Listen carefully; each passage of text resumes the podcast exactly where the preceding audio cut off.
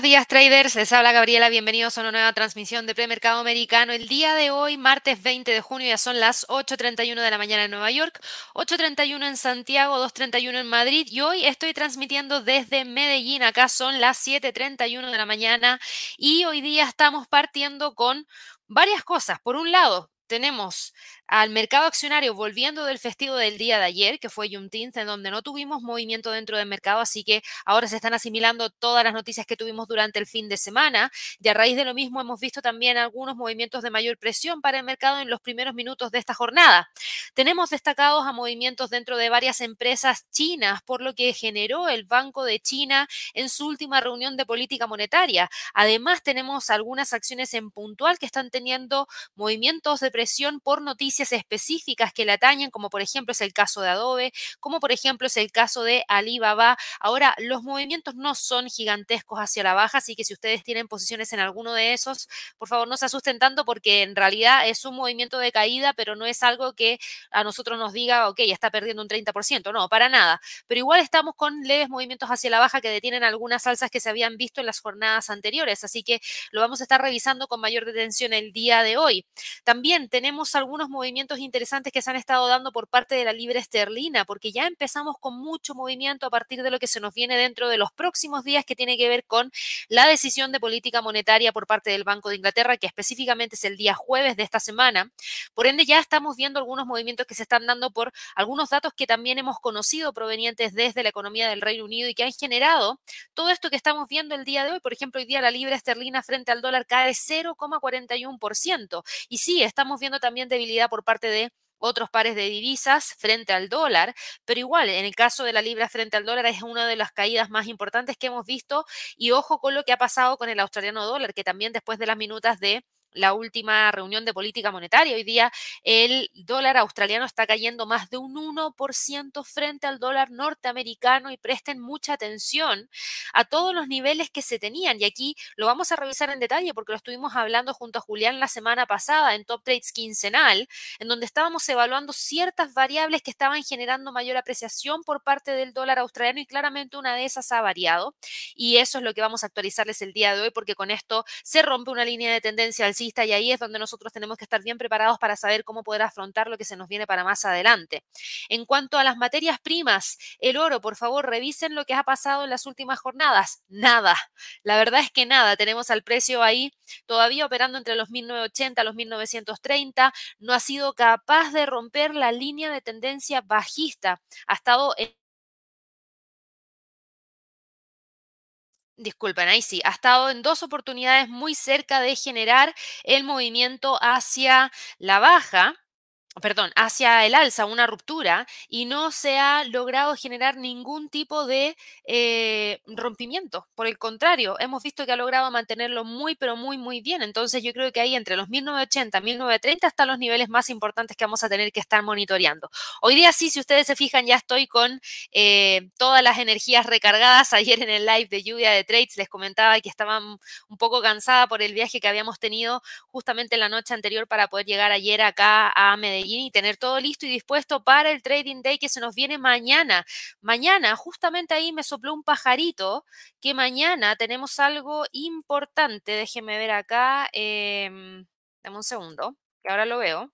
Entonces aquí viene mi pregunta, porque mañana Claro, esto es lo que me contó un pajarito. Por favor, ahí confírmenme o no, pero se supone que mañana, justo en el live de, no, no en el live, en el Trading Day, 8 pm hora local, 7 pm hora local, va a estar desarrollándose eh, dos partidos de fútbol finales. Atlético Nacional Millonarios entre las 7 y las 8. Eso es lo que sale aquí, eso es lo que me sopló alguien. Por favor, hoy día eh, escuché las noticias que era el fin de semana. ¿Quién me confirma si es que va el fin de semana o va también el día miércoles? Igual, de todas maneras, para todas aquellas personas que van presencial, por favor, no se lo pierdan, traten de participar. Algo similar nos pasó cuando estuvimos en eh, Ciudad de México, en donde también teníamos un partido de fútbol que creo que también era a nivel local, en donde terminábamos con algún torneo en especial. Em, ahí, de todas maneras, yo sé que hay muchas personas que confirmaron su asistencia, pero igual me gustaría recordarles a todas aquellas personas que ya confirmaron que el día de hoy se les va a estar enviando nuevamente el ticket de entrada porque hay personas que han estado confirmando la asistencia. Hasta el día de ayer se podía, así que ayer llegaron los últimos ahí confirmando la asistencia. Así que se los vamos a enviar el día de hoy sin falta a todas las personas registradas por el streaming. Por favor, no se olviden que nosotros tenemos todos los correos electrónicos y les vamos a estar enviando el enlace para poder participar el mismo día del evento. Por favor, quédense tranquilos que hay una gran cantidad de personas y cuando me han preguntado yo los he encontrado en la lista. Así que no hay que confirmar nada, a nosotros les vamos a enviar la información y para aquellas personas que no alcanzaron a registrarse, buena pregunta porque me lo han hecho por lo menos en las últimas jornadas, por favor pónganse en contacto a través del WhatsApp a ver cómo podemos tratar de hacerles llegar el enlace el día del evento y de esa manera poder participar o quizás ver la grabación ya después post, porque nosotros vamos a estar enviando la grabación, al igual como lo hemos hecho en el último tiempo a todas las personas que se registraron, nosotros les vamos a enviar la grabación. Si no alcanzaron a registrarse, bueno, escríbanos, insisto, inscríbanos, que siempre es manejable eso, pero no lo dejen para el final, para que de esa manera nosotros los podamos apoyar con toda esa información. Así que, bueno, aquí está, miren, Qué bueno, aquí Yesid nos acaba de responder. Muchas gracias. Y también Ana me dijo, sí, tenemos la final de un equipo local. Y aquí nos dice Yesid, la final de fútbol es dos días. Eso es lo que yo no entendía, ¿por qué son dos días? Claro, el miércoles es en Medellín y el sábado es en Bogotá. Gracias ahí, muchas, muchas gracias. Y claro, se juega el primer partido en Medellín y el sábado en Bogotá. Listo, y aquí Marcelo nos, comentaba igual, aquí mañana final 22 horas en Argentina. Perfecto, muchas gracias ahí por los comentarios, por lo menos eso ya quedó resuelto. Yo decía, me sopló un pajarito por ahí que tenemos esto, pero espero que igual no se lo pierdan. Si vienen al evento presencial, bueno, siempre pueden ahí conectarse por el teléfono, seguro Javier les va a estar entregando la información porque a él le encanta el fútbol y seguro va a estar ahí también mirando un poquitito cómo va el conteo del partido y para aquellas personas que lo ven desde el streaming, desde su casa, bueno, ahí pueden prender el televisor y tratar de verlo también. Listo. Vamos entonces ahora con eh, lo último que me toca así recordar, que el 23 de junio parten las sesiones en vivo del curso Fundamentos Sólidos del Trading. Nos quedan tres días, eso es el día viernes de esta semana. El viernes de esta semana nosotros vamos a partir con la primera sesión de la sala de trading del curso de Fundamentos Sólidos del Trading en Cali, eso es a las 9 de la mañana hora colombiana para todas aquellas personas que están preguntándose por el horario de Nueva York, 10 de la mañana hora de Nueva York. Dicho eso, ahora sí, partimos de inmediato con todo lo que ha estado pasando dentro del mercado que ha sido bastante.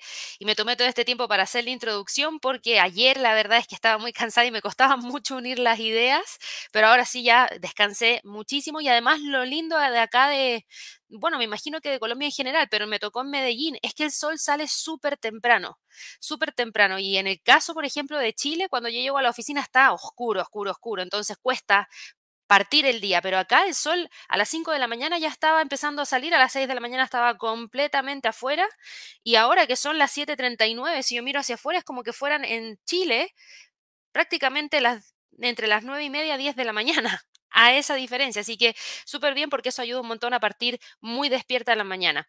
Bueno, en cuanto a noticias de Estados Unidos, Ayer tuvimos Juneteenth, que en donde no tuvimos transacciones dentro de la bolsa de Estados Unidos, pero hoy día se retoman todas las operaciones y entre medio de todo eso conocimos información proveniente desde Estados Unidos. El secretario de Estados Unidos, Anthony Blinken, declaró que su viaje a China había logrado su objetivo de restablecer algunas comunicaciones de alto nivel con China, mientras que el presidente Xi Jinping declaró que los progresos eran muy buenos bien, dedito para arriba para ambas economías porque en ese sentido se está logrando tener algún pequeño avance. Estados Unidos no pudo restablecer las comunicaciones entre los ejércitos de ambos países em, y esto eh, es debido a que China cortó después de que la entonces presidenta de la Cámara de Representantes, Nancy Pelosi, visitara Taiwán durante el mes de agosto del año pasado. Entonces, claro, eso fue súper perjudicial.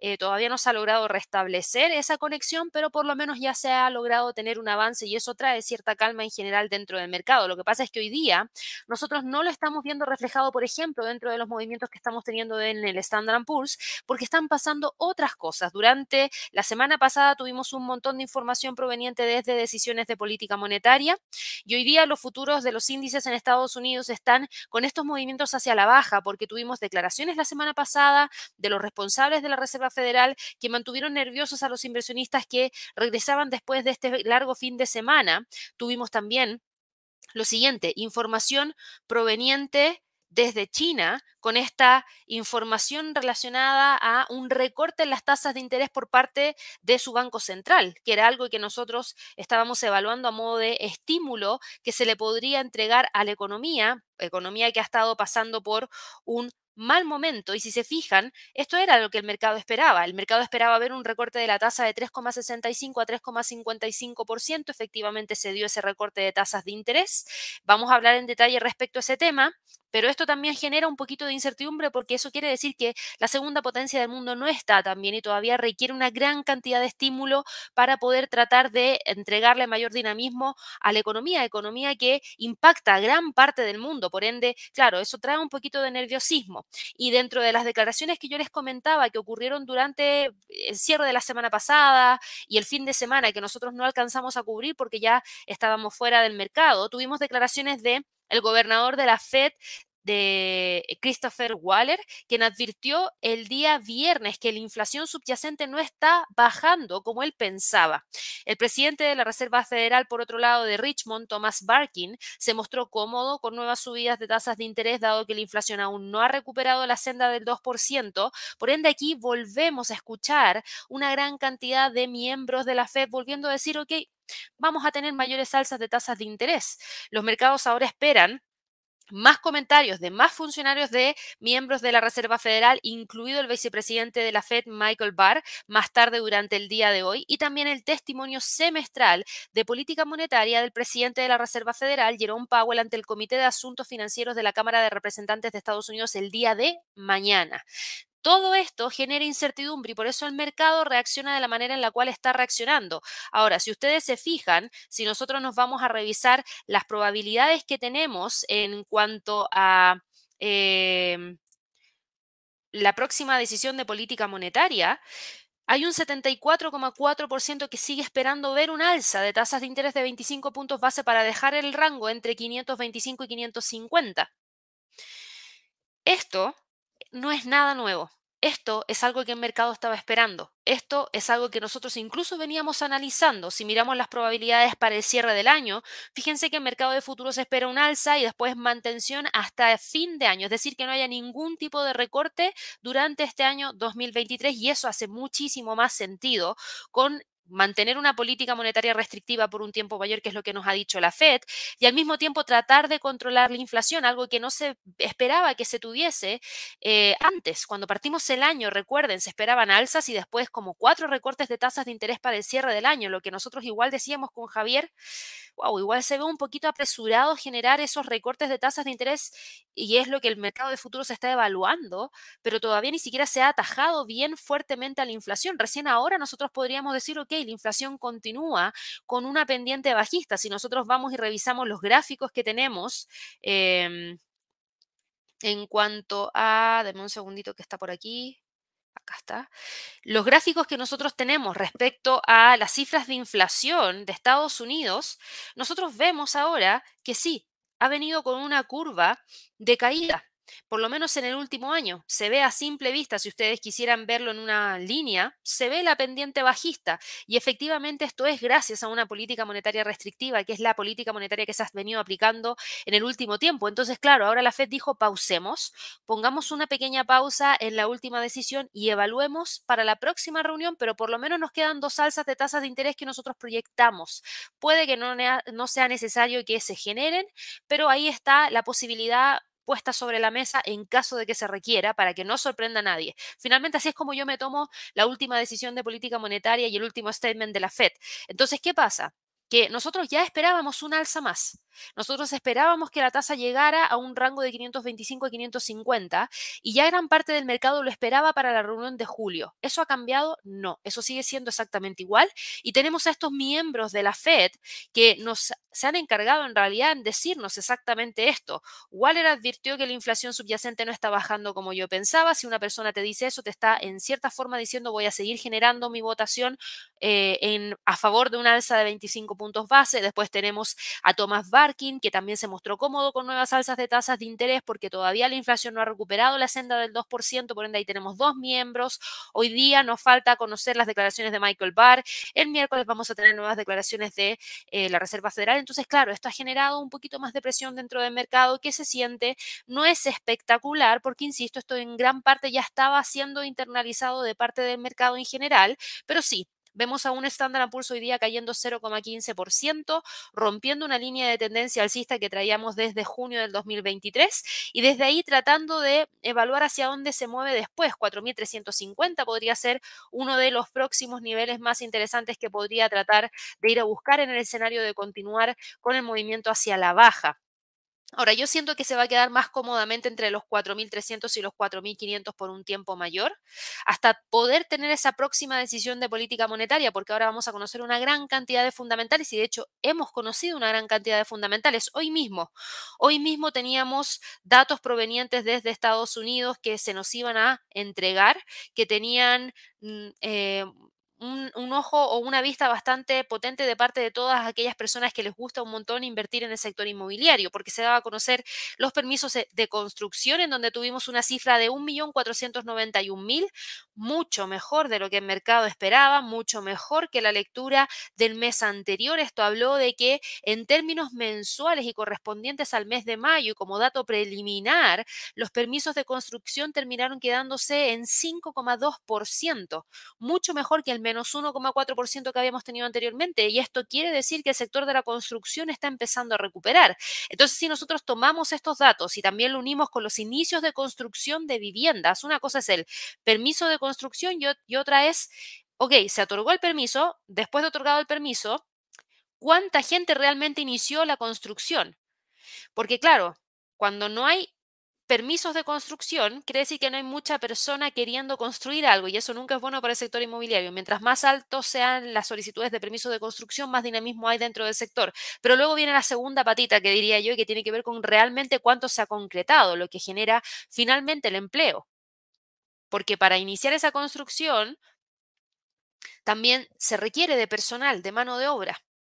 Y eso genera insisto, este mayor dinamismo dentro del mercado. Entonces, claro, tenemos esa segunda patita y los inicios de construcción de vivienda fueron súper buenos también el día de hoy, se publicaron en 1.631.000.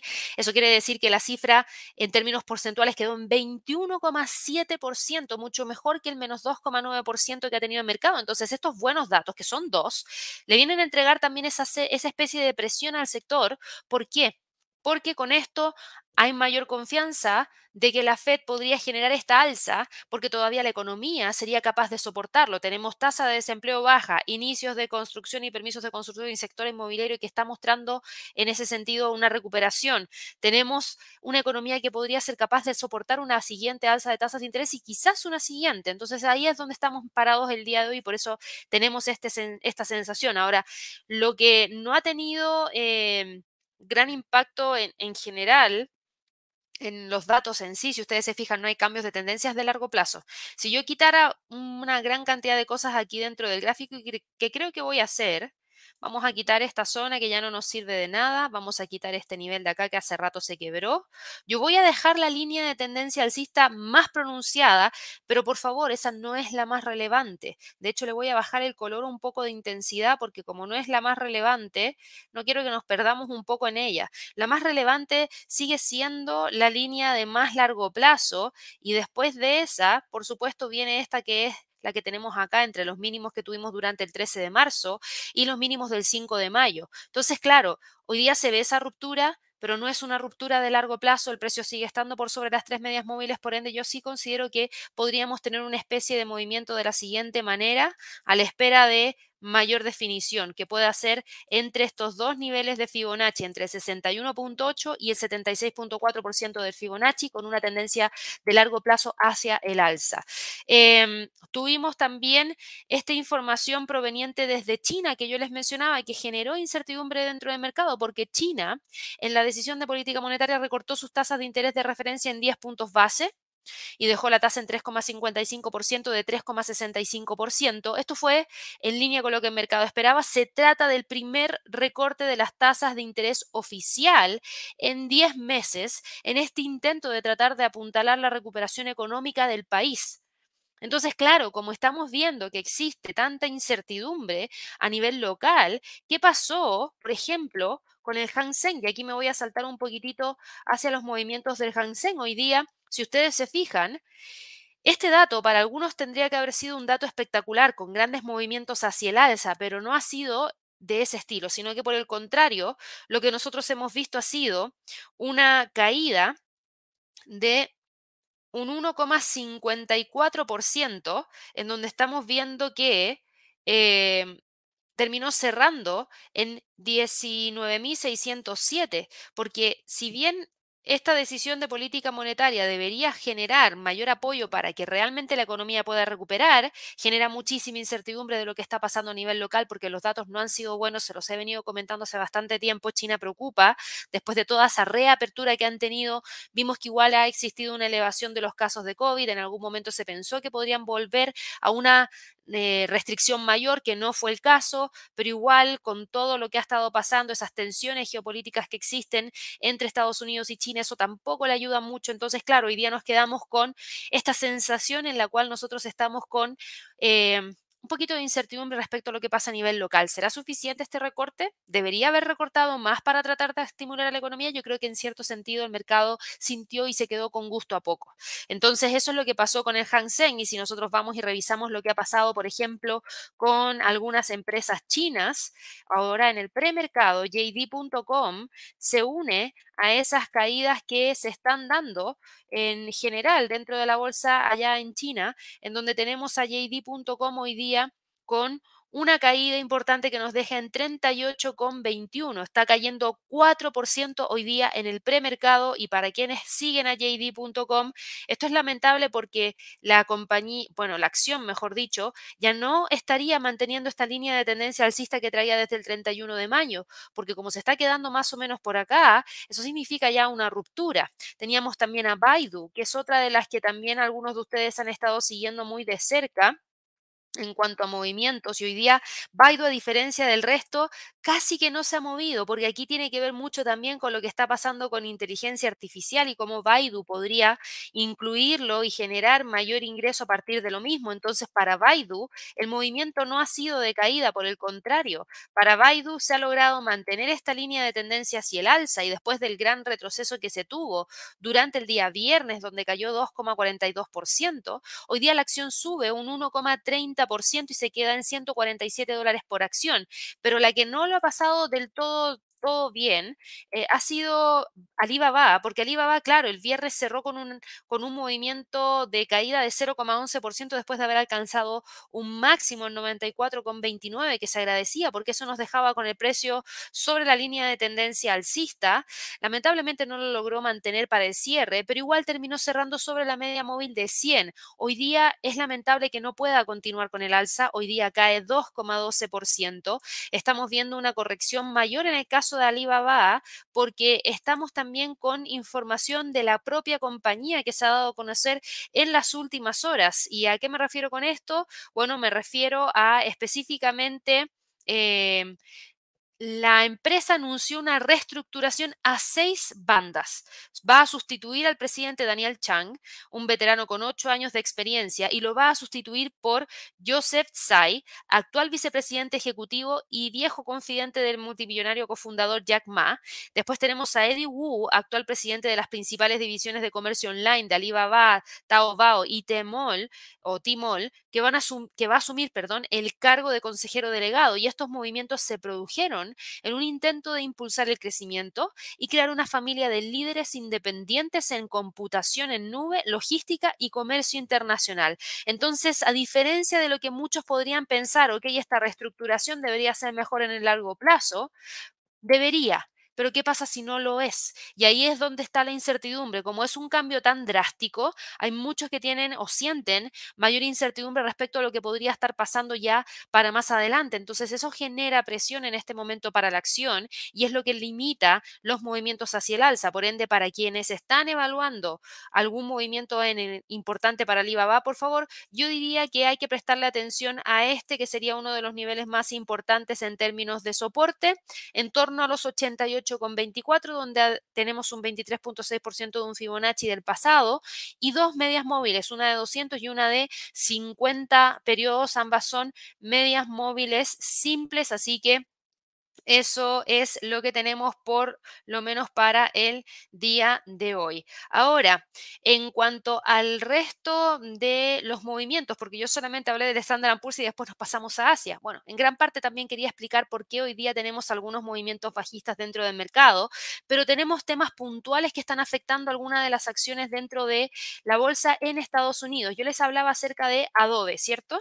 Yo sé que ustedes me estuvieron preguntando por Adobe la semana pasada un montón, así que yo dije, hoy día no me puedo quedar sin entregar la información relacionada a Adobe. ¿Y qué pasa con Adobe?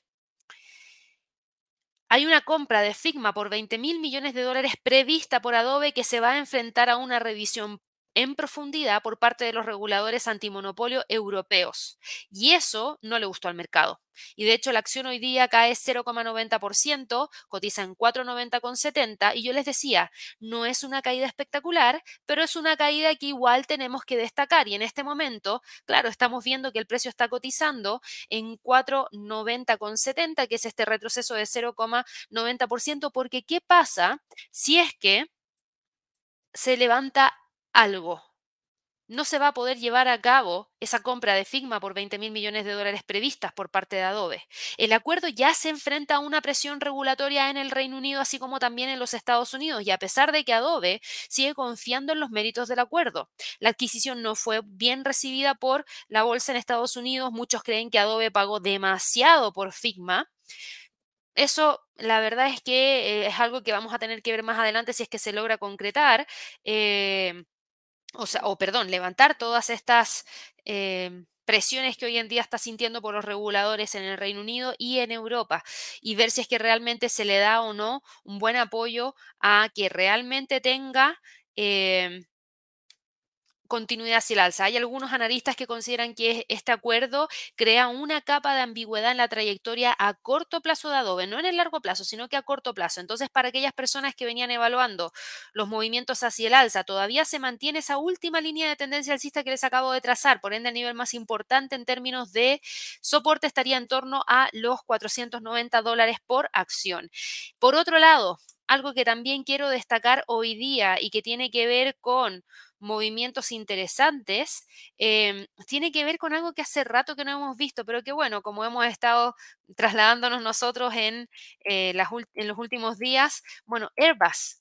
Airbus ha tenido una noticia bastante importante, yo la voy a poner acá, porque Airbus Hoy día está con un movimiento hacia el alza en la bolsa, la estamos viendo acá en Euronext, está con un alza de 0,73% y Airbus, si ustedes se fijan, y aquí voy a eliminar todos los dibujos, no las medias móviles, fíjense en esto.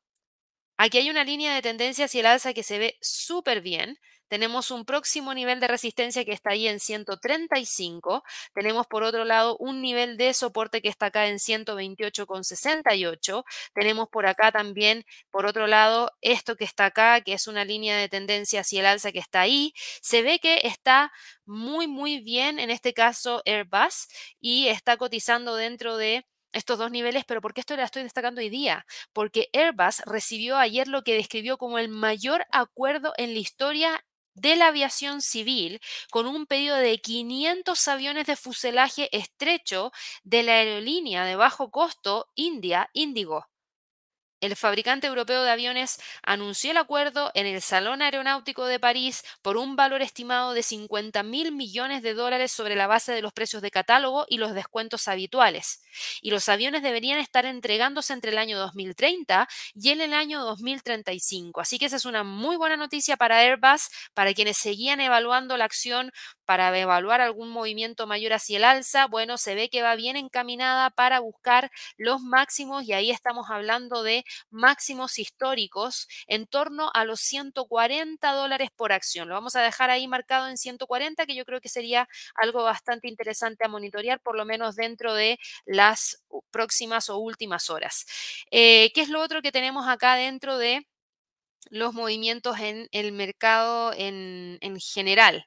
Hablamos acerca de Alibaba, hablamos de Adobe, eh, teníamos noticias de Dice Therapeutics, nadie me pregunta de eso, Avis, Budget, nadie me pregunta de eso, pero igual por si lo quieren saber, las acciones están hoy día con un alza de 3,5% después de que JP Morgan generara un eh, upgrade a la acción a eh, sobreponderar desde igual ponderación. Tenemos a Philip Morris International, hoy día las acciones están subiendo un 1,5% porque tuvimos a Citi elevando la calificación de, Philip Morris desde neutral a comprar Warner Bros. Discovery. Acá lo que estamos viendo es una caída de alrededor de un 1% después de que la película de Flash recaudara unos 55 millones de dólares durante su primer fin de semana de tres días, que es mucho menor de los 75 y 85 millones que esperaba la industria, así que eso no fue bueno. Y por último tenemos a Carnival, que hoy día, la voy a ver acá rapidito porque esto es de lo destacado para esta jornada, no tenemos más destacado. Carnival hoy día está con un movimiento hacia el alza.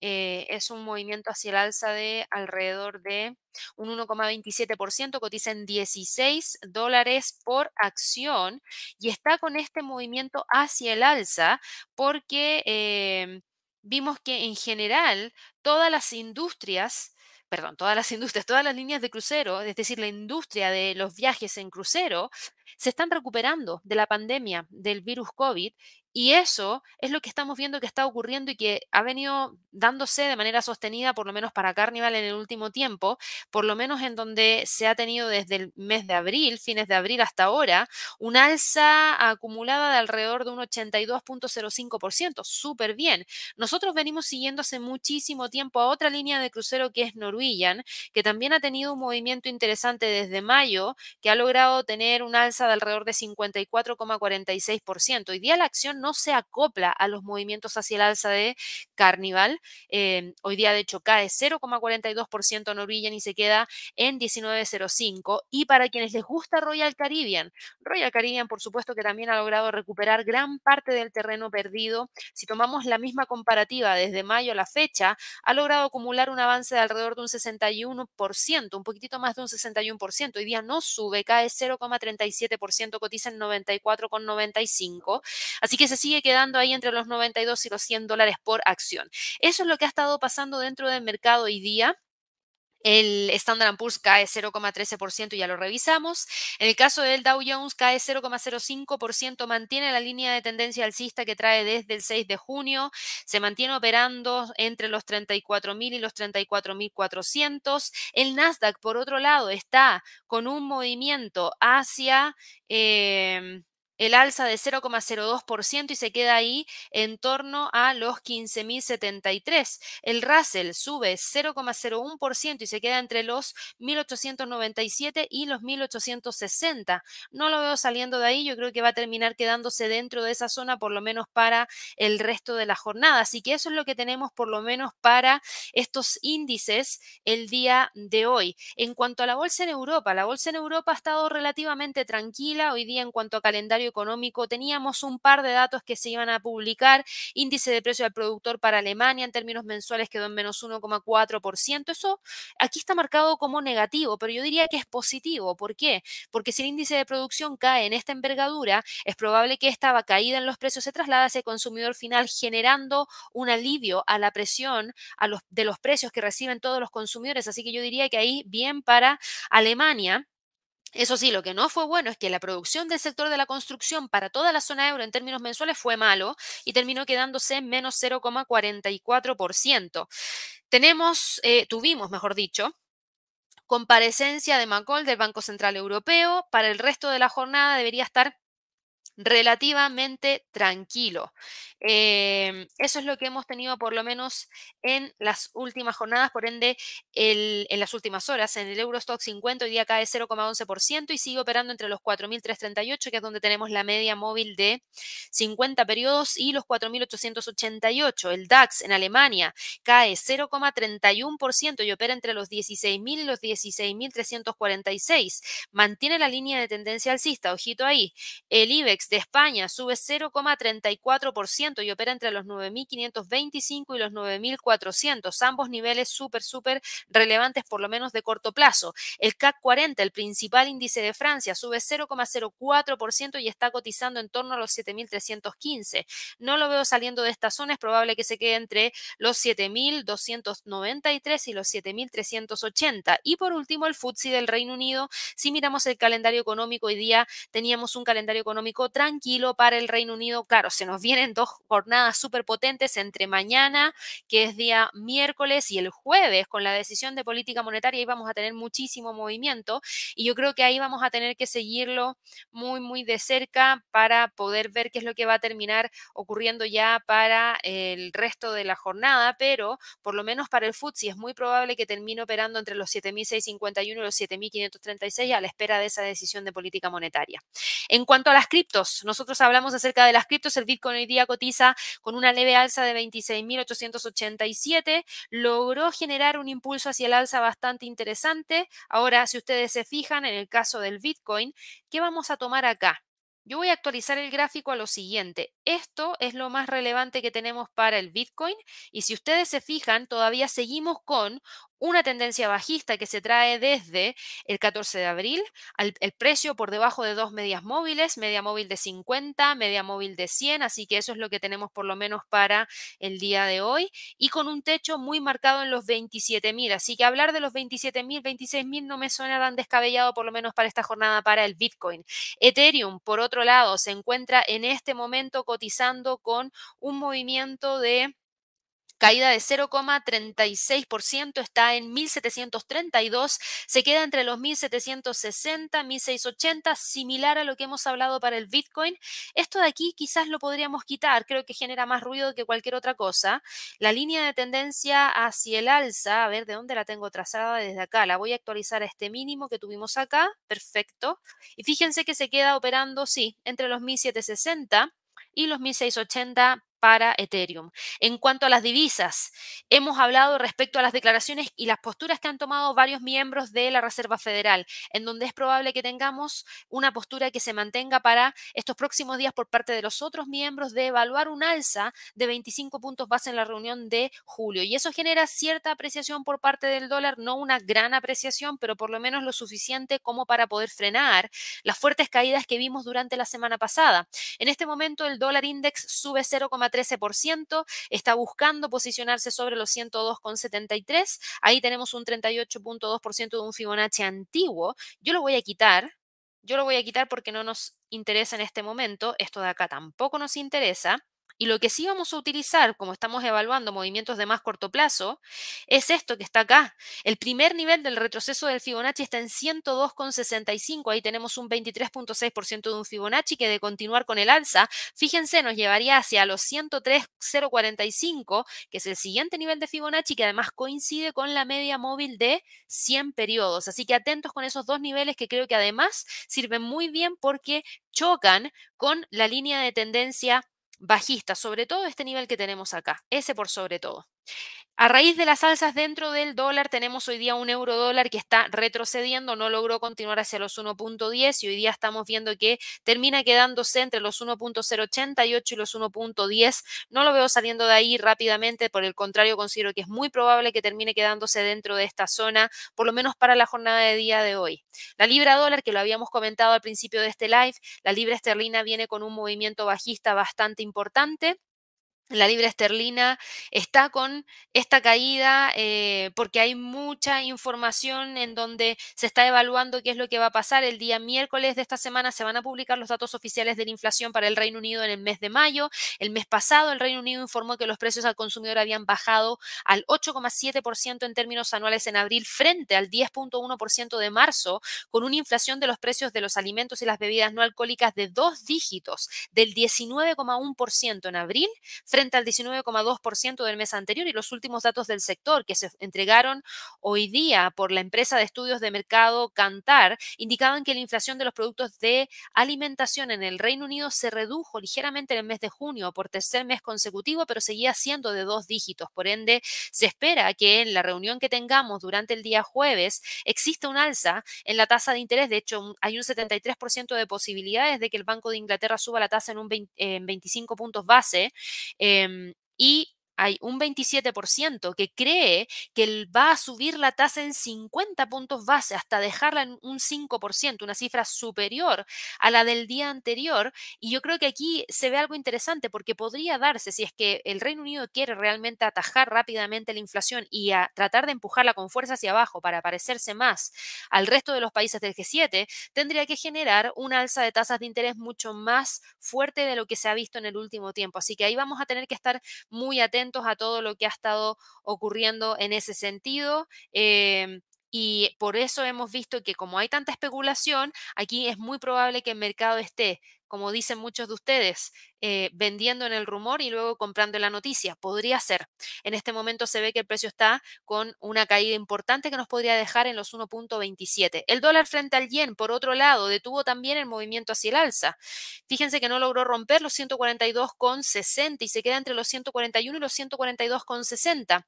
El dólar norteamericano frente al canadiense ha logrado tener una detención de las caídas, sube 0,22% y lo vamos a ver aquí un poquitito más grande para que así lo puedan revisar mejor. Si ustedes se fijan, el precio está en este momento quedándose en 1.32,39. Eh, no vemos ruptura de línea de tendencia bajista que trae desde el 6 de junio. Lo que sí vimos fue este rompimiento, que yo lo voy a quitar de acá. Me voy a quedar solamente con esta línea. Y fíjense en el nivel de resistencia que está tomando ahora. Vamos a poner acá 1.3250. Ese es el nivel de resistencia actual. Se ve que el precio se está quedando muy cómodamente entre los 1.3250 y los 1.3155. No lo veo saliendo de ahí. Es muy probable que termine quedándose dentro de esa zona por un tiempo mayor. El australiano frente al dólar, y aquí sí que teníamos una caída pero espectacular, cae un 1,19%. ¿Qué pasó? Bueno, acá tenemos a un dólar australiano y a un dólar neozelandés debilitado por la última decisión de política monetaria del Banco de China, porque eso quiere decir que la economía está mal y eso podría generar un impacto directo dentro de estas dos economías que son altamente dependientes de lo que está pasando con ¿con qué? Con los datos de China, con las importaciones que genera China de gran parte de lo que producen ambas economías, tanto Australia como también eh, Nueva Zelanda. Y a esto le tenemos que sumar que el día de ayer se entregaron y se publicaron las minutas de la última reunión de política monetaria del Banco de Reserva de Australia y las actas cubren esta última reunión que tuvimos en junio en la que los responsables de política monetaria votaron a favor de subir las tasas de interés en 25 puntos base de forma inesperada y estas minutas mostraron que ambos bandos estuvieron bastante próximos en la cuestión de si subir o no las tasas de interés. Tuvimos a un bando vencedor que señaló los riesgos de una inflación creciente y la necesidad de controlarla rápidamente, pero los argumentos de ambas partes en estas últimas minutas estaban bastante equilibrados y mostraban que se trataba de una decisión muy reñida. Tras las actas, las probabilidades de una nueva subida de tasas de, un de 25 puntos base para, para subir a 0,25%, dicho en otras palabras, por parte del Banco de Reserva de Australia, cayeron del 50% al 35%, porque no fue una decisión tan fácil el generar el alza, fue muy reñida y la pelea entre quienes votaban por la mantención y quienes votaban por el alza, que finalmente, claro, terminaron votando por el alza, hablando acerca de los riesgos de una inflación creciente y la necesidad de controlarla rápidamente, pero como fue tan peleada el alza, y no salió de una, el mercado dijo, ok, capaz que ahora sí la mantienen, ya lo han hecho en el pasado, entonces la probabilidad de una nueva alza de tasas de interés en la próxima reunión descendió rápidamente de un 50 a un 35% y eso generó depreciación por parte del dólar australiano. Esa es la razón principal, esa es una de las cosas que ha cambiado, una de las variables principales dentro de lo que nosotros veníamos evaluando la semana pasada, que era que, por ejemplo, el Banco de Reserva de Australia continuara con el camino de las alzas, pero claro, no teníamos un punto interesante analizar, que eran las minutas. Y con las minutas eso cambió un poco y es una variable bastante importante en donde sí vamos a tener un alza probablemente por parte de la Fed, pero no por parte del Banco de Reserva de Australia y ahí se genera nuevamente esa depreciación por parte del dólar australiano y esa mayor apreciación por parte del resto del mercado. Así que de continuar con la caída, el próximo nivel estaría en 0,6730. El dólar neozelandés frente al dólar hoy día cae 0,73%, está buscando la ruptura de los 0,6151 y desde ahí podría buscar los 0,61 como próximo nivel más importante. El dólar frente al franco suizo, atentos, tenemos decisión de política monetaria creo que el día de mañana, déjeme chequear, denme un segundito. Eh, no, a ver, vamos a poner esta semana. Ahí está, anuncio de decisión de política monetaria. Claro, ojo, que se espera un alza de 25 puntos bases el día jueves también, así que atentos con lo que pase con el dólar frente al franco suizo. Si siguen subiendo la tasa, podríamos tener algún pequeño, pequeño freno por parte del dólar, que ahora ha venido ganando terreno en las últimas tres jornadas de trading y está buscando la ruptura de los 0,8987 para tratar de alcanzar la siguiente zona en torno a los 0,9050. En cuanto a las emergentes, el dólar frente al peso mexicano sube 0,33% y opera entre los 17,20 y 17. El dólar frente al peso chileno sube 0,80% y se queda entre los 805 y los 796. El dólar frente al peso colombiano se queda entre los 4.232 y los 4.100 sin mucha novedad. El dólar frente al sol peruano que ayer alcanzó los 360, fíjense que ahora está en 361, sigue con pendiente bajista, así que atentos ahí con los 360. Y en cuanto a las materias primas, ¿qué ha estado pasando con las materias primas? Tenemos a los precios del petróleo que hoy día están con alzas después de que China recortara las tasas de interés de referencia en un posible impulso al crecimiento, pero la demanda de petróleo aumentó menos de lo esperado en un panorama mixto para el consumo del mayor importador de crudo del mundo. Así que eso es lo que tenemos por lo menos para el mercado en general. Em, en este momento está entre los 72 y los 70. Tenemos una línea de tendencia bajista cayendo desde el lunes 24 de abril, eh, que se ha mantenido, así que yo esperaría ver al precio entre los 72 y los 70. Deme un, un segundito, por favor.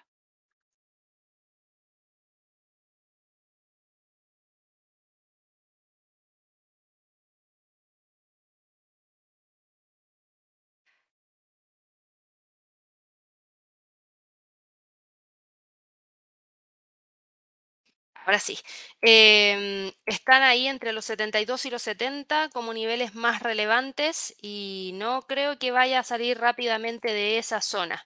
Así que eso es lo que tenemos por lo menos para el petróleo, que yo espero que esté quedándose tranquilamente dentro de por lo menos esas, esos niveles el día de hoy por la vela doji que estamos viendo en este momento. Por otro lado, el oro ya lo veíamos hoy día al live, al inicio de este live, hablamos de esta línea de tendencia bajista. Yo no veo al precio generando la ruptura rápidamente de todos estos niveles que tenemos acá. Hay una línea de tendencia hacia la baja que potencialmente nos podría llevar a buscar los 1930. Fíjense que el precio se está quedando ahí entre los 1980 y 1930. No creo que vaya a salir de ahí, pero yo le prestaría muchísima atención a los 1930 porque se nota que hay mayor presión bajista. El oro tenía la oportunidad de en algún momento buscar la ruptura y no lo ha logrado y por el contrario ha seguido depreciándose frente al dólar. La plata, lo mismo, cae 2,31% el día de hoy, que es una caída bastante importante y está eh, en este momento generando el rompimiento de la media móvil de 100 para tratar de ir a buscar el siguiente nivel en torno a los 23.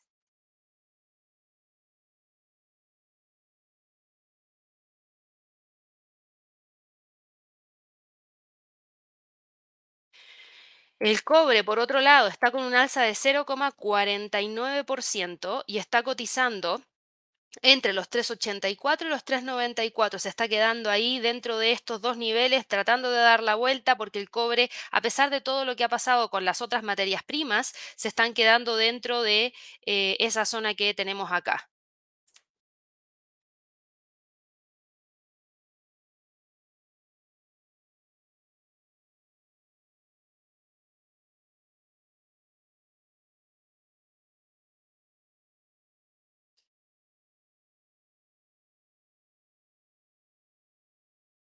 Ok, vamos a continuar entonces ahora con preguntas que hay a través del chat.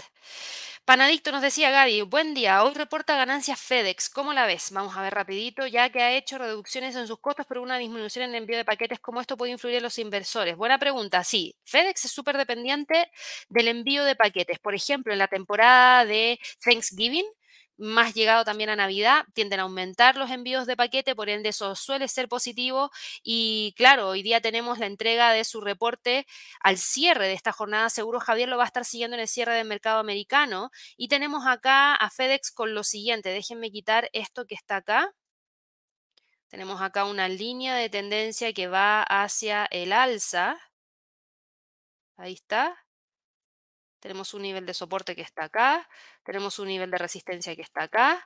El próximo nivel podría estar más o menos por acá. De continuar, estaríamos hablando de los 250.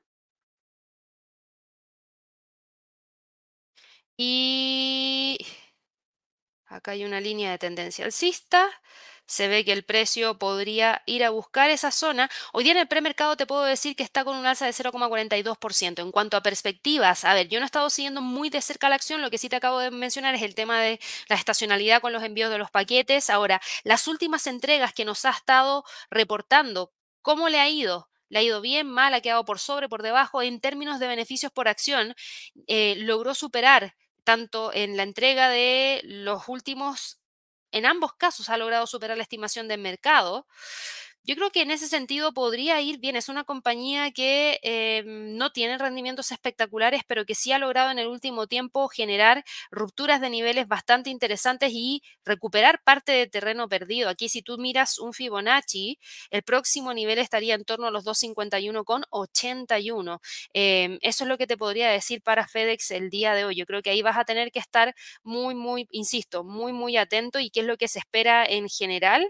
Eh, a ver, la compañía debería entregarnos información de lo que debería ser el rendimiento para el resto del año. Eso es lo que nosotros deberíamos estar esperando el día de hoy más que el resultado de lo que se ha dado a conocer en el último tiempo. Yo creo que por ahí tenemos que partir, porque el año fiscal de FedEx termina en mayo y eso significa que el próximo informe cubre el final de su año fiscal 2023. La compañía suele ofrecer previsiones financieras cuando comienza un año fiscal, por lo que el informe de hoy día de FedEx debería ofrecernos una visión temprana de lo que el negocio de la logística indica sobre cómo se perfila el año 2024 para la economía a nivel mundial. Eh, ahí hay que estar muy atentos porque todo el mercado espera unos resultados financieros más sólidos. El consenso para las ganancias es de un beneficio de alrededor de 18,30 dólares por acción, por encima de los 14,80 dólares esperados para el año fiscal 2023.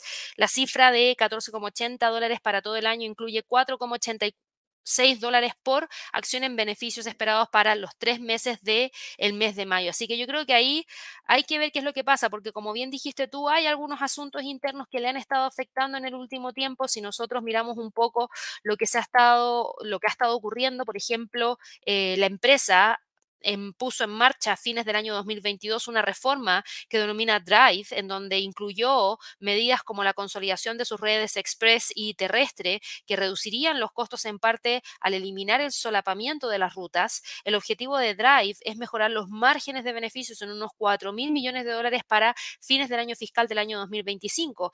Hay algunas mejoras que son evidentes. Los resultados de FedEx superaron las expectativas en los últimos dos trimestres y yo creo que en gran parte viene a raíz de la aplicación de esto que se denomina Drive. Por ende, deberíamos seguir viendo algo más o menos similar. Eso es lo que yo esperaría por lo menos para el día de hoy. Vamos acá con otra pregunta. Buenos días para Diego. Marco nos preguntaba acá si podíamos revisar a Tesla.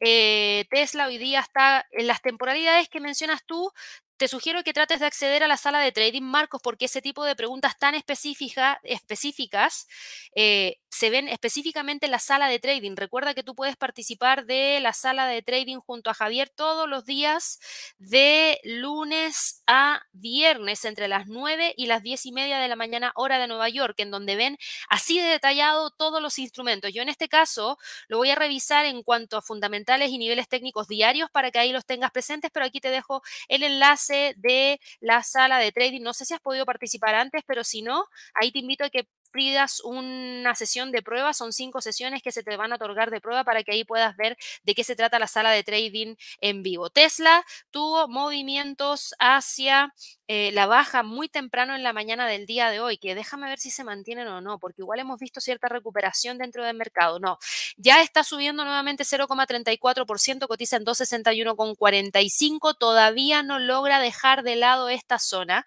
por ende el nivel más importante sigue siendo los 263 24. Ese sería uno de los niveles más interesantes que tenemos ahí en torno a esta zona, entre los 263 y los 255. Así que esos serían los niveles que tenemos para el día de hoy. De continuar con el alza, podría tratar de ir a buscar la próxima zona en los 270, 280, que serían los más relevantes. Vamos ahora con los próximos niveles que vamos a tener el día de hoy. Vamos a revisarlo acá de inmediato. Eh, para Serve, que nos preguntaba por KB Home. KB Home, a ver. KB Home. No la tengo. No la tengo lamentablemente acá. No sé si es, si tú tienes ese. No, yo no, no la encuentro acá. A ver, déjame ponerla por separado. Ahí sí, bien, menos mal. Menos mal la puse por separado porque ahí la puedo encontrar. A ver, em, tenemos, esta es una acción que yo no he visto antes. Es una acción que tiene bastante historia. Hay un techo que está acá en 51,32, el próximo nivel está en 56,41. Tenemos una línea de tendencia que va hacia el alza, que es esta de ahí. De continuar, podríamos ver una ruptura de los 50,80, el próximo nivel estaría en 56,41. Así que nos vamos a quedar con esos niveles como los más relevantes para KB Home. Eh, fíjate que ahora en el premercado está con un movimiento hacia el alza. Creo que es un alza no tan fuerte, pero igual se agradece. Sí, es un alza de 0,08%. Por ende, se ve que va bien encaminado para tratar de ir a buscarlos a 56,41. Buenos días para Freddy. Aquí me dices, ¿qué creen que pase con el Bitcoin después de la noticia del ETF? No, no ha pasado mucho, la verdad, sí. Y para quienes no lo saben, claro, se entregó una noticia importantísima durante el fin de semana respecto a un ETF que realmente debería sostener el precio de el Bitcoin, eh, los otros han tratado también, pero no ha tenido mucho éxito y claro, lo estuve leyendo el fin de semana, pero no creo que sea algo tan relevante en ese sentido, por lo menos no ahora en el corto plazo que, se está, que no se está viendo reflejado dentro del precio. Miguel, me preguntabas acá cómo vemos a AMD. Eh, ¿Y qué valor a consideración debería actuar de soporte a la corrección de estos últimos días? A ver, lo vemos acá. Dame un segundito. AMD. AMD está hoy día. AMD está hoy día con lo siguiente. A ver, un segundo. AMD está hoy cotizando con una caída de 0,77%. Está en 119,15. Se ve que el precio podría continuar con el alza. Vamos a quitar esto, vamos a dejar eso. Yo consideraría como el nivel más importante eh, en términos de soporte. Dame un segundo, que esto de acá, fíjate, el 61.8% no lo puedo sacar. Lo quería sacar, pero no lo puedo sacar porque es lo que ha mantenido entre el día lunes, eh, perdón, a gráfico diario, eh, durante todo este periodo. Entonces, ¿cuál es el nivel más importante de soporte? Yo te dejaría con los 132.20 y los 115.35. Fíjate que la línea de tendencia hacia el alza que traía se rompió durante el día viernes y ahora mismo, como cae un 1,15%, no se está viendo que vaya a reingresar a ella. Por el contrario, termina quedándose metido dentro de esa zona. Así que, por lejos, yo diría que los 115 dólares por acción debería ser uno de los niveles más importantes que tenemos para AMD. Buenos días para Fernando. Ya hablamos acerca de Tesla y en el caso de PepsiCo. PepsiCo hoy día está con un movimiento hacia el alza. está subiendo alrededor de 0,37%, cotiza en 186,73. Por ende, de continuar con el alza, yo tengo acá un próximo nivel en torno a los 186,50, que es a partir de la acción del precio. Si yo quito todo esto dentro del gráfico, dame un segundo.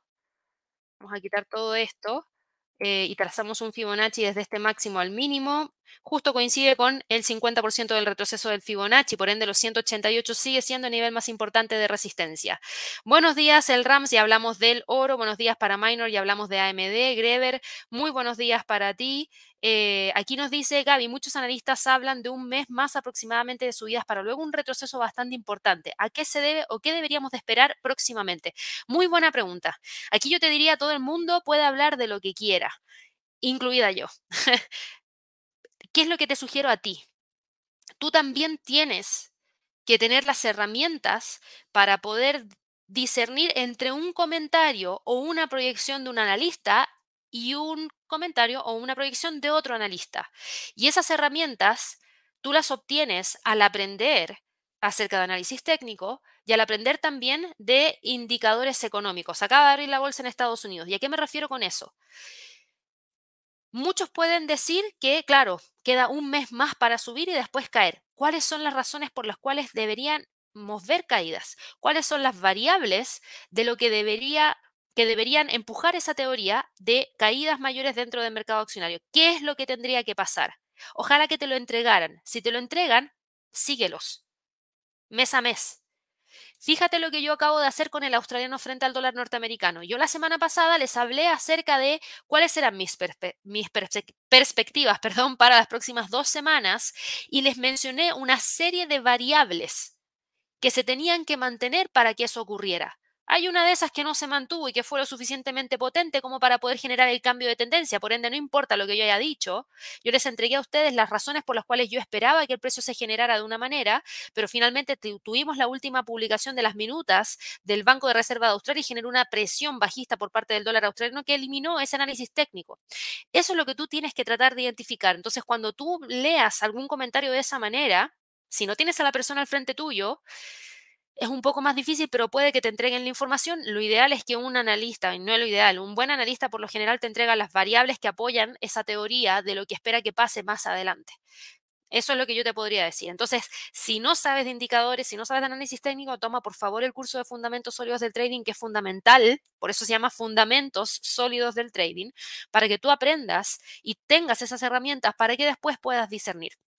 Buenos días acá para Juanpi. Mira, justo vimos a Hansen el día de hoy. Raúl nos preguntaba acá por GM, ya abrió la bolsa en Estados Unidos, como les comentaba. Y General Motors hoy día está cotizando en 37,77, se termina quedando justamente acá. Tenemos una línea de tendencia hacia el alza, el precio muy tranquilamente dentro de esta zona, a la espera de poder ver si logra o no continuar hacia esos 39 como próximo nivel más importante. Buenos días para Edwin, José Vision, ya vimos a Tesla. Buenos días para Luis, ya hablamos del Standard Poor's. Boris nos decía cómo va Colombia una consulta cuando crees tú que sería conveniente entrar en Palantir. Aún la veo muy arriba. Eh, muchas gracias ahí por los saludos. Aquí Colombia está, yo diría que súper bien. El clima está espectacular acá en Medellín. Yo no sé si siempre tienen este clima o se pone más caluroso, pero para mí está perfecto y el día precioso, entonces te da ánimos para despertarte y, ojalá estar afuera, pero bueno, aquí nosotros estamos igual disfrutando la vista, que tengo una ventana justo ahí, por eso miro para afuera y hay muchísimo verde, muchísimo verde, me encantó la ciudad. Em, está hoy día Palantir en 16,22. A ver, ¿en dónde podrías entrar? Es que yo creo que aquí tienes dos formas, o rompe los 17 y buscas la ruptura, o esperas a que el precio tenga algún retroceso mayor, pero fíjate que el retroceso le está costando porque los mínimos son cada vez más altos que los anteriores, por ende no sé si se ve en este momento tan probable que vaya a buscar, por ejemplo, de nuevo los 15. Fíjate que el precio tuvo la oportunidad de haber generado caídas el día de hoy y tratar de ir a buscar esos 15 y por el contrario nos está entregando una vela que abrió en 15,99 y que rápidamente ha logrado avanzar hasta los 16,33 y nos entrega un alza de 0,18%. Por ende, con eso yo creo que existe más posibilidades de que vuelva a buscar nuevamente los 17. Buenos días para María, buenos días para Antonio, buenos días para eh, Luis. Aquí me dice que es preferible entre vender call o comprar put, pero es que depende. Depende del instrumento y lo que tú quieras realizar. Entonces, insisto, no es llegar y comprar, es cuál es la estrategia detrás, en qué vas a invertir y qué es lo que estás esperando que pase con el precio. Buenos días para Sandra, me pregunta cómo vemos a Disney hoy día. Disney hoy cae un 1,18%, cotiza en 90,24. Eh, lamentablemente, Sandra Disney yo la veo bajista todavía. Fíjate que trató de romper los 95 y no lo logró, por ende 95 y 86 siguen siendo los niveles más importantes para Disney. Buenos días para Raúl, buenos días para Joaquín. Ya hablamos acerca ahí del petróleo y justamente lo veo ahí, atrapado entre los 70 y los 72. Qué buen comentario el de Joaquín. Buenos días para Reinaldo, me pregunta por SSO, lo vemos de inmediato. Eh, ProShares Ultra Pro continúa con la tendencia alcista. Hoy día lamentablemente abrió con un gap hacia la baja, pero ha logrado recuperar algo del terreno perdido. Lo importante es que todavía sigue con tendencia hacia el alza mientras se mantenga sobre los 56. Buenos días para Hernando. Aquí me preguntaba por NXPY. Justo ya había respondido respecto al tema del clima. Súper, súper bien. Me han dicho que allá en Santiago está súper helado y que más encima va a llover prácticamente por cuatro días seguidos. Parece que me escapé del frío para llegar aquí a pleno, yo diría que verano. Yo estaría diciendo que verano, porque el clima es espectacular. Tenemos una línea de tendencia alcista para NXP semiconductores, que sigue súper vigente. Hoy día el precio, fíjate lo que acaba de hacer, abrió en 195,31 y está en 198, ha subido casi 3 dólares después de la apertura, lo que me parece súper bien.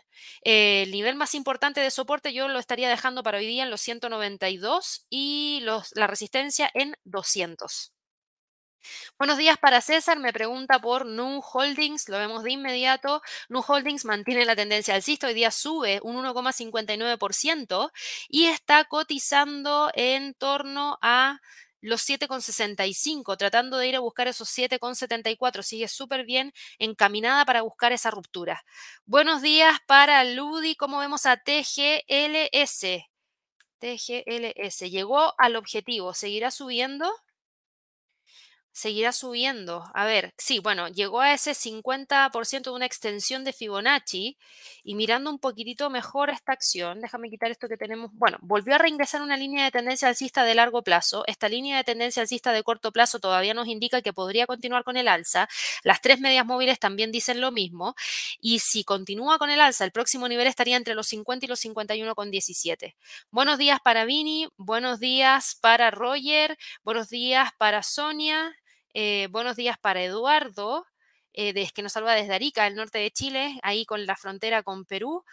¿Qué piensas de Virgin Galactic? Si el viaje espacial se concreta a fin de mes, ¿qué se proyectaría? Buena pregunta. Yo creo que si eso funciona eh, bien, sin ningún tipo de contratiempo, creo que podría ser un cambio importante para Virgin Galactic, porque aquí, insisto, creo que en un inicio, al ser el primero, hay muchos astronautas, gente que quiere ser astronauta y que tienen el dinero disponible como para poder realizar el pago del ticket que eh, ya sabemos que tiene un alto valor, yo creo que por ahí tendría un nicho bastante importante que explotar y al ser el primero creo que le daría una ventaja bastante interesante, pero para que eso pase tiene que resultar todo bien. Yo miraría muy de cerca ahí los 6,17 que si lo logra quebrar podría darle el puntapié como para poder continuar con el alza. Andrés, justo ya hablamos de Royal Caribbean. Buenos días para Javier, ya hablamos del dólar yen. Jorge, ya hablamos del oro. Eh, Óptica nos preguntaba acá por Ford, lo vemos de inmediato. Ford Motor Company está en Óptica Lunet, por si acá, está en 14,38 mantiene la línea de tendencia hacia el alza y fíjate cómo cada vez más se va acercando la media móvil de 50 a la de 100. Yo creo que está próxima a poder generar algún tipo de cruce y eso sería bastante interesante porque vendría a apoyar esta línea de tendencia alcista de corto plazo que tiene Ford, que está buscando mantener para romper los 14.50 y desde ahí llevarnos hacia el próximo nivel de Fibonacci que está en 16.50. Se ve interesante todavía.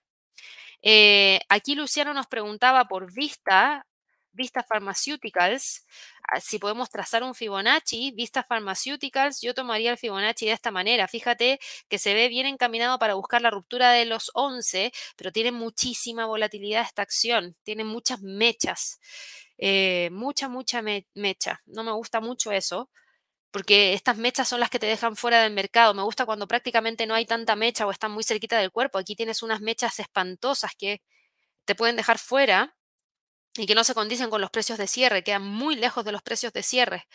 Se ve que va encaminada para buscar los 11. Si lo logra quebrar, se vería interesante porque el próximo nivel estaría en 11,86. Eh, vamos aquí con otras preguntas. Voy a saltarme aquí los comentarios de los equipos. El que nos preguntaba acá por el franco suizo y el yen. Está hoy día cotizando en 157,46 no logró romper los 158,74. Fíjate cómo lo mantuvo súper bien y ahora está formando un patrón de reversión importante. Eso podría dar el camino para ir a buscar los 156. Así que ojo donde termina cerrando el día de hoy la paridad y estate muy atento a la decisión de política monetaria que tenemos el jueves del Banco Nacional de Suiza. Ojo, que si sube la tasa le daría un punto a favor al franco suizo frente al yen y podría ser no menor. Daniel nos preguntaba por el australiano frente al franco suizo, con lo que tuvimos de las últimas minutas del Banco de Reserva de Australia, el australiano frente al franco suizo retrocedió con todo, rompió el soporte en 0,61, por ende ahora va buscando los 0,60 con 50 y el australiano frente al yen está en este momento con esta caída fuerte también de un 1,52%. El próximo nivel de soporte lo tendrías en torno a los 94,87. Voy a responder un par de preguntitas más y con eso voy a ir cerrando la transmisión de hoy día. Recuerden que a las 12 horas de Nueva York tenemos Alerta Wall Street, donde vamos a responder todas las preguntas que ustedes tengan respecto al mercado accionario. Eso va sin falta el día de hoy a las 12 horas de Nueva York. Voy aquí con la pregunta de Daniel, que nos preguntaba por el dólar neozelandés frente al franco suizo. Todos los que me preguntan por el franco suizo, atentos a la decisión de política monetaria del jueves. Hoy día está con una caída de alrededor de 0,38%, sigue con tendencia bajista. Eh, uno de los niveles de soporte más importantes los tenemos en 0,54,45 y aquí está esa línea de tendencia hacia la baja que de continuar podría llevarnos hacia el próximo nivel en 0,55 con, perdón, 0,54 con 45. Y la última pregunta para el día de hoy va para Fillmore. Fillmore nos dice acá, Nicola, ¿Cambiaron de gerente? Es una pregunta. ¿Por qué sube? Hoy día tiene un movimiento de alza de 7,98%. Déjame buscar acá. Tengo algo para Nicola. Dame un segundito. Déjame ver acá. Un segundito. No, no, no es, no, es que cambiaron de gerente, eh, recortaron 270 puestos de trabajo. Hoy día anunciaron eso, por eso la acción hoy día está subiendo. Nicola está con esta alza de un 7% porque esta compañía anunció la supresión de 270 puestos de trabajo como parte de los esfuerzos de reducción de costos y racionalización anunciados anteriormente. La empresa prevé que la reducción de plantillas les va a permitir ahorrar más de 50 millones de dólares anuales en gastos de personal. Esa es la razón por la cual hoy día Nicola está con esa alza de casi un 7%. Ahora, no es nada espectacular porque, insisto, Nicola todavía tiene mucho, mucho que hacer para poder hablar de un cambio mayor en cuanto a condición de mercado, porque si nosotros nos fijamos las líneas de tendencia bajista, esta que les acabo de trazar, desde los máximos que teníamos durante el día 22 de septiembre, pasando por los máximos que tuvimos durante octubre, 31 de octubre del 2022, sigue completamente vigente. Así que si bien tuvo este salto, fíjate que no es lo suficientemente potente como para poder hablar de un cambio de tendencia. ¿Cómo abrió la bolsa el día de hoy? Yo les diría que en resumen más bajista de lo que veníamos viendo porque ahora el Standard Poor's está con una caída de 0,27%, el Dow Jones cae 0,40%, el Russell cae 0,45% y el único que está acumulando mayores alzas es el Nasdaq que acumula un alza de 0,30%. Ahora, en cuanto a las acciones individuales, Apple se mantiene firme con su línea de tendencia alcista y cotiza en 185,86. Alphabet se mantiene firme dentro de la zona de congestión al cotizar en 123,82. Meta cae levemente, pero sigue operando entre los 2,90 y 2,75. Amazon se mantiene también firme sobre los 124,90, que es el soporte más importante que tiene de corto plazo. Tesla está buscando la ruptura de los 2,60 y 2,24, 2,62 o 2,63, 2,60 y, dame un segundo. que justo me tapa el precio, 263,24. Ahí está el 76.4% del Fibonacci. En este momento está cotizando en 265. Microsoft continúa ahora con la línea de tendencia alcista y el precio respetando los 3.40. Moderna cae un 1,97%, pero sigue entre los 124 y los 134. Chevron está cotizando con una caída de un 1,53%. Ojo que se ve que está buscando los 152. ExxonMobil está con una caída de un 1,15% y desde ahí podía tratar de ir a buscar el próximo nivel en 102. Netflix está con un alza de un 1,34% y buscando esos 4,40. American Airlines cae 0,36% y se queda entre los 16,80 y los 16. Norwegian sube 0,24% y opera entre los 19 y los 20. Disney cae un 1%. Bank of America cae un 1,34%, pero todavía mantiene los 28,60. Albemarle sube 0,52% y busca nuevamente la ruptura de los 2,30. Nvidia sube un 1,39% buscando los 4,40. Ojo ahí con los 4,40. Y AMD sube 0,45%, a ver si logra quedar sobre los 122,55. Así que bueno, con eso ya hemos terminado el live del día de hoy. Espero que todos tengan una excelente jornada de trading. Para quienes nos están viendo por primera vez, no se olviden de suscribirse al canal. Recuerden darle clic a la campanita de notificaciones. Ojalá que nos regalen muchísimos likes. Nos vemos hoy día a las 12 horas de Nueva York en un nuevo live de Alerta Wall Street. Espero que todos tengan una excelente jornada y estamos hablando pronto. Hasta luego.